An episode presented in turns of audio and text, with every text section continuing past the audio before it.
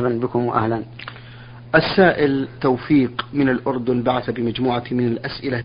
فضيلة الشيخ هل للميت من صدقة بعد موته من قبل أهله؟ والسؤال يتكون من عدة فقرات. هل الصيام وقراءة القرآن والتسبيح يهدى إلى الميت والتحميد والتكبير؟ علما بأنني والتسبيح والتكبير يهدى إلى الميت علما بأنني أذكر حديثا عن الرسول صلى الله عليه وسلم بما معناه بأن في كل تسبيحة صدقة وبكل تحميدة صدقة وكل تكبيرة صدقة وهل إذا كان التسبيح يجوز إهداؤه للميت هل يعتبر من الصدقات؟ الحمد لله رب العالمين وأصلي وأسلم على نبينا محمد وعلى آله وأصحابه ومن تبعهم بإحسان إلى يوم الدين.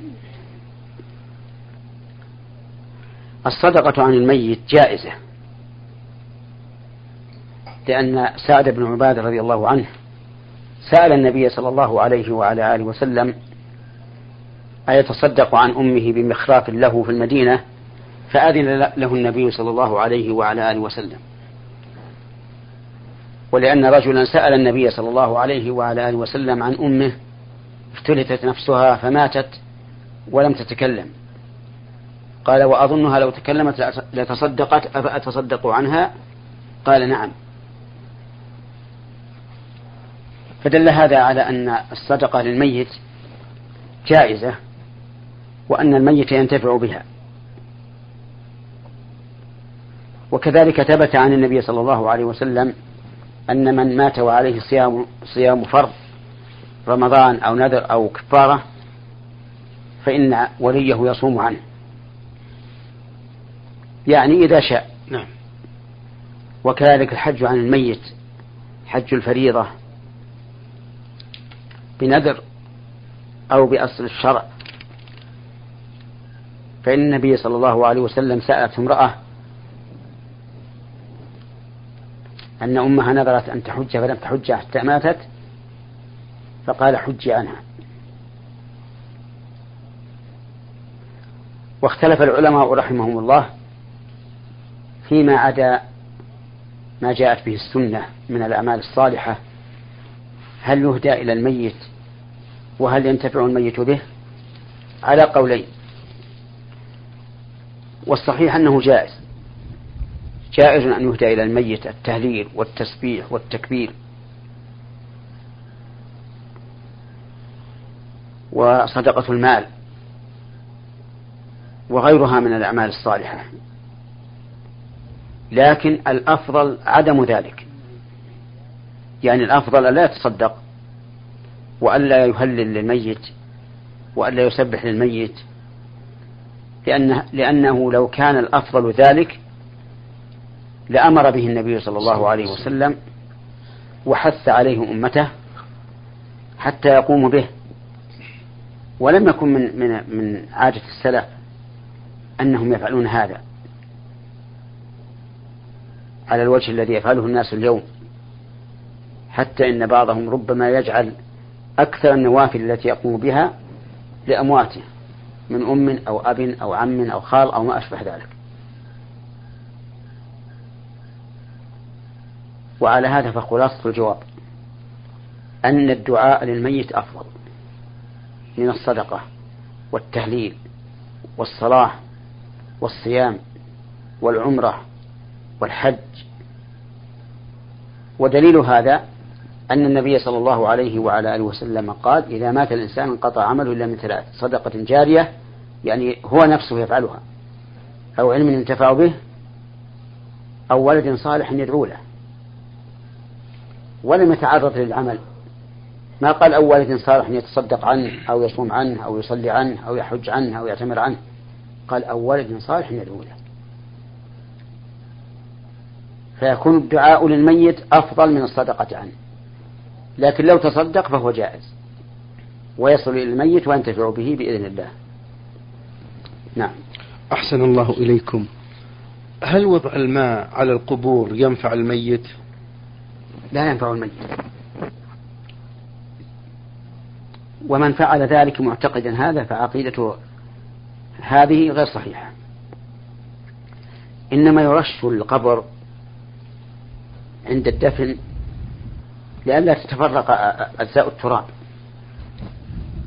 بالريح أو غيره. هذا هو هذا هو المقصود من رش القبر عند الدفن. وأما أن الميت ينتفع به فالميت لا ينتفع به. وألماء أيضا لا يصل إليه. وجسمه ليس بحاجة إلى الماء. نعم. أحسن الله إليكم. السائل عوض محمد بن الباحة يقول ما هو المد والصاع بالمقاييس الجديدة في الوقت الحاضر؟ لا يمكن أن أن نحدد الصاع بالمعايير الجديدة وذلك لأن المعايير الجديدة إنما هي بالوزن. والوزن لا يمكن انضباطه بالكيل لأنه يختلف. فالشيء الرطب يكون ثقيلا واليابس يكون خفيفا. فلا يمكن لكن لو تسأل الذين يعتنون بهذا بهذه المقاييس ربما تجد عندهم علما من هذا. نعم. هذه السائلة أم عبد الرحمن من اليمن تقول أسأل, أسأل عن معنى حديث من جلس مجلسا ولم يذكر الله تعالى تحسر عليها وندم يوم القيامة. ونحن مجموعة من الأخوات إذا التقينا وجلسنا نبدأ بذكر الله وذكر الرسول صلى الله عليه وسلم ونذكر الصحابة والتابعين والعلماء الذين قد ماتوا رحمهم الله والذين ما يزالون على قيد الحياة حفظهم الله. والسؤال هل نثاب عند عندما نذكر العلماء؟ لا شك أن الإنسان إذا جلس مجلسا مع أصحابه ولم يذكروا الله ولم يصلوا على النبي صلى الله عليه وسلم أنه قد خسر هذا هذا المجلس. وسيتحسر يوم القيامة كيف فاته في هذا المجلس أن يذكر الله ورسوله صلى الله عليه وسلم. لذلك ينبغي أن لا يخلو المجلس من ذكر الله أو ذكر الرسول صلى الله عليه وسلم سواء ابتداء أو في أثناء الحديث أو عند ختام الحديث. وأما ذكر الصحابة والتابعين لهم بإحسان والعلماء والأئمة فلا شك أن ذكرهم يحيي القلوب ويوجب محبتهم والترحم عليهم والاستغفار لهم. لكن كوننا نقول إن هذا أمر مطلوب يحتاج إلى دليل. نعم. تستفسر عن حديث من نظر إلى سوءة أخيه المسلم فهو ملعون.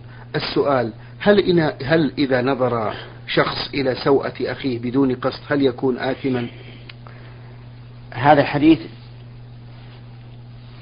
ضعيف. ويرويه بعض الناس بلفظ لعن الله الناظر والمنظور. ولكن لا يحل للرجل أن ينظر إلى عورة أخيه. كقول النبي صلى الله عليه وعلى آله وسلم لا ينظر الرجل إلى عورة الرجل ولا المرأة إلى عورة المرأة. ويجب عليه إذا رأى أخاه كاشفا عورته يقضي حاجته. مثلا يجب عليه أن يكف بصره. ولا يحل له أن ينظر إليها. لأن في ذلك امتهانا لأخيه وإثارة للفتنة. فقد يصور له الشيطان هذه العورة بصورة ليست على ما هي عليه ويحصل بهذا فتنة للناظر والمنظور. ولكن على الإنسان أيضا أن يحفظ عورته إلا من زوجته أو ما ملكت يمينه. وعليه أن يلبس الثياب الساترة. وبهذه المناسبة أود أن أنبه ما يفعله بعض الناس من لباس سراويل قصيرة تغطي نصف الفخذ ثم يلبس فوقها ثوبا شفافا لا يستر فإن ذلك حرام عليهم. ولا تصح صلاتهم في هذا السروال القصير الذي ليس عليه إلا ثوب رهيف. لأن الواجب على المصلي الرجل أن يستر ما بين السرة والركبة بثوب ساتر. نعم. أحسن الله إليكم. تقول السائلة أم عبد الرحمن من اليمن هل هذا الكلام من الحديث النبوي؟ أبغض بغيضك هونا ما عسى أن يكون حبيبك يوما ما وأحبب حبيبك هونا ما عسى أن يكون بغيضك يوما ما. هذا روي حديثا لكنه لا يصح. أما معناه فصحيح يعني أنه لا ينبغي للإنسان أن يفرط في الحب. فإنه ربما كان هذا الحبيب يوم من الأيام بغيضا لك. ومن المعروف أن الإنسان إذا أفرط في الحب أفضى إلى حبيبه بكل ما عنده من سر وأخبره بكل حالاته. فإذا قدر أنه صار بغيضا له يوم من الأيام فإن هذا البغيض سوف يفشي سره ويبينه ويبينه للناس.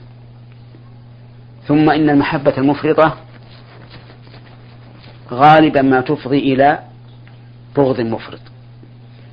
لأن المحبة المفرطة توجب لصاحبها أن يكون حساسا بالنسبة إلى حبيبه فيغار إذا رأى أحدا إلى جنبه أو يغى أو أحدا يكلمه أو ما أشبه ذلك. وتكون الحبة عنده عنده من هذا الحبيب قبة. وحينئذ لقوة الغيرة والمحبة تنقلب هذه المحبة بغضاء. وكذلك بالعكس قد يبغض الرجل الإنسان بغضا شديدا. ثم يقلب قلبه مقلب القلوب. فيحبه بعد ذلك حبا شديدا. لهذا لا ينبغي للإنسان أن يفرط في المحبة ولا في البغضاء. فإن قال قائل المحبة لا يملكها الإنسان والبغض أيضا لا يملك الإنسان. يعني لا يملك أن يجعل محبته خفيفة أو ثقيلة أو بالعكس. فالجواب أن الأمر كذلك. ولكن يجب عليه أن يقلل من آثار هذه المحبة ومن آثار هذا البغض. بحيث لا يسرف في الملازمة عند المحبة ولا في المباعدة عند البغضاء. وهذا يمكن للإنسان أن يتصرف فيه. وكذلك لا يسرف في بذل المال لمن أحبه ولا في تقديمها على نفسه وما أشبه ذلك من مقتضيات المحبة التي يمكن الإنسان أن يتصرف فيها. نعم. أحسن الله إليكم. الشيخ في آخر أسئلة هذه السائلة آه، تقول فضيلة الشيخ في أغلب الأوقات عندما أستمع لأحد العلماء وهو يؤدي الصلاة من خلال المذياع آه، يخطر في قلبي بأنه سيقرأ في الركعة الأولى خواتيم سورة البقرة مثلا وفي الركعة الثانية خواتيم سورة التوبة. وأتكلم بذلك فيأتي كما قلت. وهذا يحدث لي كثيرا ولا أقول بأني أعلم الغيب حاشا فعلم الله فلا يعلم الغيب إلا الله عز وجل ولكن هل هذه تعتبر من آه، هل هل تعتبر هذه مكرمة لي من الله؟ هذه ليست مكرمة وليست علم غيب ولكنها ظن يقع في قلب الإنسان أن يكون كذا وكذا فيكون ولا سيما إذا كان هذا الإمام قد اعتاد أنه إذا قرأ خواتيم سورة البقرة قرأ خواتيم سورة التوبة. فإن سامعه يتوقع أنه بعد قراءته لخواتيم سورة البقرة أن يقرأ خواتيم سورة التوبة. وليس كل ظن يقع كما ظنه الظان يكون كرامة للإنسان أو علم للغيب. لأن الكرامة أمر خارق للعادة يظهره الله تبارك وتعالى على أيدي ولي من أوليائه وهذا الظن الذي يستفاد من القرائن ليس بأمر خارق للعادة. نعم. أحسن الله إليكم. السائلة ليلى الغامدي من الباحة تقول أسأل عن هذا الحديث. عن أنس رضي الله عنه قال قال رسول الله صلى الله عليه وسلم من صلى علي في يوم ألف مرة لم يمت حتى يرى مقعده من الجنة. هل هذا الحديث صحيح؟ ليس بصحيح ولكن لا شك أن الإكثار من الصلاة على النبي صلى الله عليه وعلى آله وسلم خير للمرء. فإن النبي صلى الله عليه وعلى آله وسلم أخبر أن من صلى عليه مرة واحدة صلى الله عليه بها عشرا فأكثر من ذكر الله وأكثر من الصلاة على النبي صلى الله عليه وعلى آله وسلم فإن ذلك خير. قال الله تبارك وتعالى إن في خلق السماوات والأرض واختلاف الليل والنهار لآيات لأولي الألباب الذين يذكرون الله قياما وقعودا وعلى جنوبهم. نعم. تقول قال النبي صلى الله عليه وسلم ليس منا من لم يتغنى بالقرآن. ما معنى الغناء بالقرآن هنا؟ اختلف العلماء رحمهم الله في معنى قوله لم يتغنى بالقرآن. فقيل المعنى لم يستغن به عن غيره. لأن من لم يستغن بالقرآن عن غيره واتبع غير القرآن على خطر عظيم. ربما خرج من الإسلام بذلك. وقيل المعنى من لم يحسن صوته بالقرآن احتقارا للقرآن. فليس منا. ومن المعلوم أنه ليس على ظاهره بمعنى أن من لم يقرأ القرآن على صفة الغناء فليس من فليس من الرسول في شيء. ليس هذا مراد النبي صلى الله عليه وعلى آله وسلم قطعا. في آخر أسئلة هذه السائلة تقول آه أنا مؤمنة بكل نعم الله عز وجل ولكن الثوم لا تهواه نفسي فأنا من عائلتي فأنا من عائلة لا أحبه فعندما أشم رائحته فقط أتضايق وأحس في قلبي وصدري حرارة ويضيق تنفسي بسببه ولكن عائلتي لا تستغني عنه فحرمته عليهم. فقامت العائلة بشراء حبوب ثوم من الصيدلية ليس لها رائحة. وقيمة هذه الحبوب أضعاف ما نشتريه بالكيلو. والسؤال يبقى هل علي إثم في ذلك؟ علما بأن ذلك ليس بيدي. جزاكم الله خيرا. آه، إذا كان في هذا تضييق على العائلة فإنه لا يحل لها أن تمنعه من ذلك.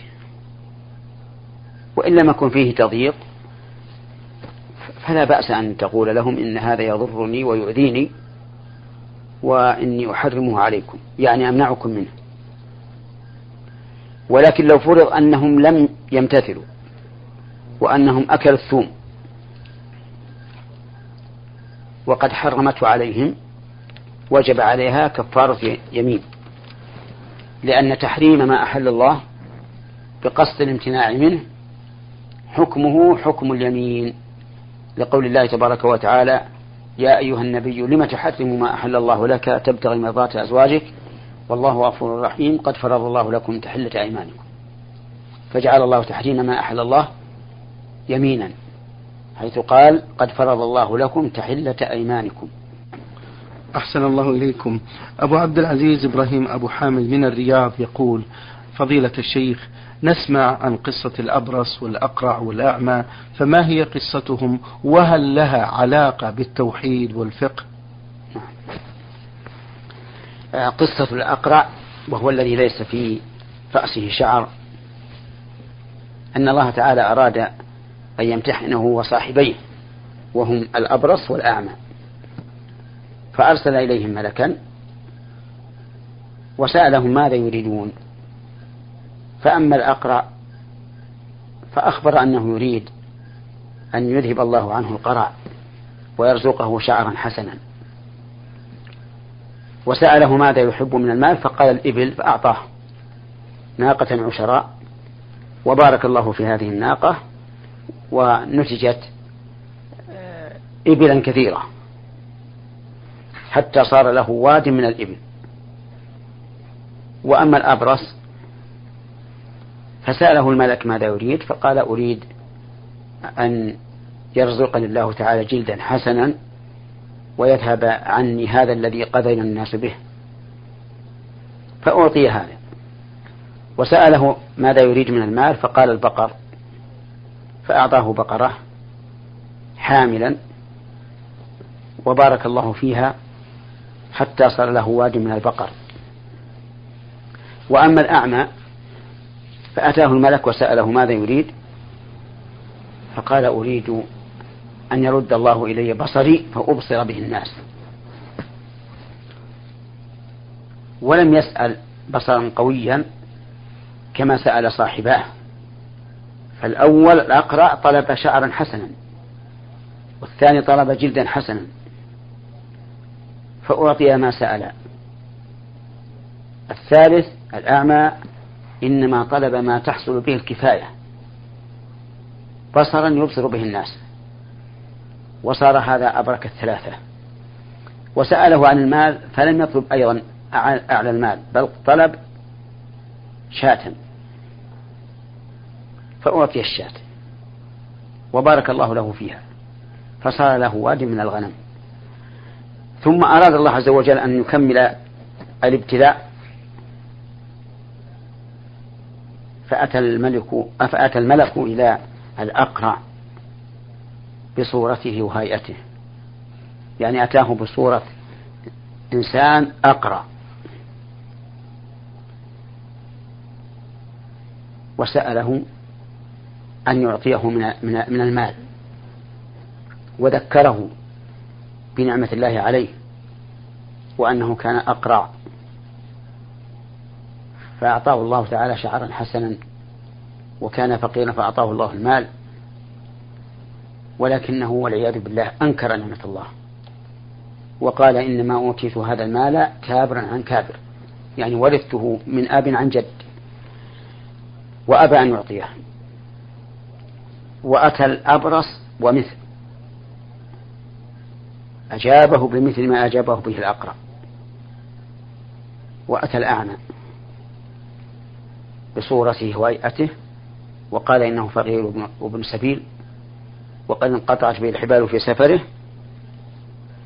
فسأله أن يعطيه شاة فأعطاه فقال له قد كنت أعمى فرد الله علي بصري وكنت فقيرا فأعطاني الله المال فخذ ما شئت منه ودع ما شئت فوالله لا أجهدك اليوم بشيء أخذته لله. يعني ما أمنعك خذ اللي تبي. هذا الأعمى شكر نعمة الله عليه برد البصر وشكر نعمة الله عليه بالصدقة. بما أراد السائل من المال وكان هذا الرجل عن الملك يقول لكل واحد من اثنين إن كنت كاذبا فصيرك الله إلى ما كنت فدعا عليهما أن يردهما الله إلى حاله حالهما إن كانا كاذبين. وهما لا شك أنهما كاذبان. والظاهر أن الله تعالى ردهما إلى حالهما الأولى. فسلب الأقرع شعره وماله وكذلك الأبرص. أما الأعمى فقال له الملك أمسك عليك مالك. يعني لا أريد شيئا. وإنما ابتليتم فقد رضي الله عنك وسخط على صاحبك. هذه هي القصة وفيها من العبر شيء كثير وفيها ما ينافي التوحيد وذلك بكفر النعمة بالنسبة للأقرع والأبرص.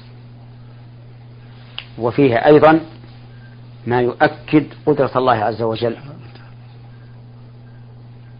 حيث إن الله تعالى أزال القرع والبرص والعمى من هؤلاء في لحظة واحدة. وفيه أيضا من الفقه أنه ينبغي للإنسان أن يتصدق بما مما أعطاه الله.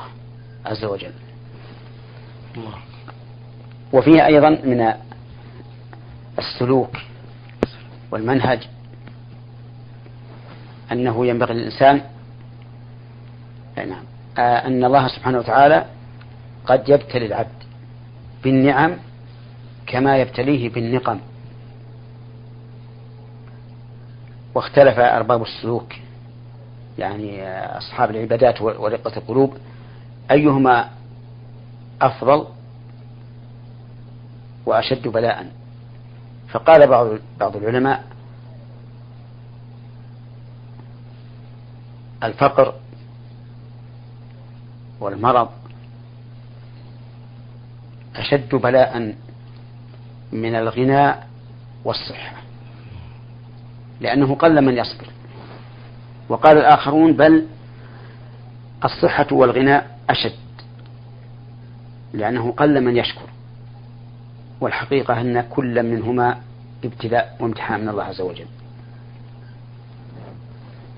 فالله تعالى قد يعطي المال والصحة والبنين وغير ذلك من حسنات الدنيا ليبتلي من أعطاه أيشكر أم يكفر؟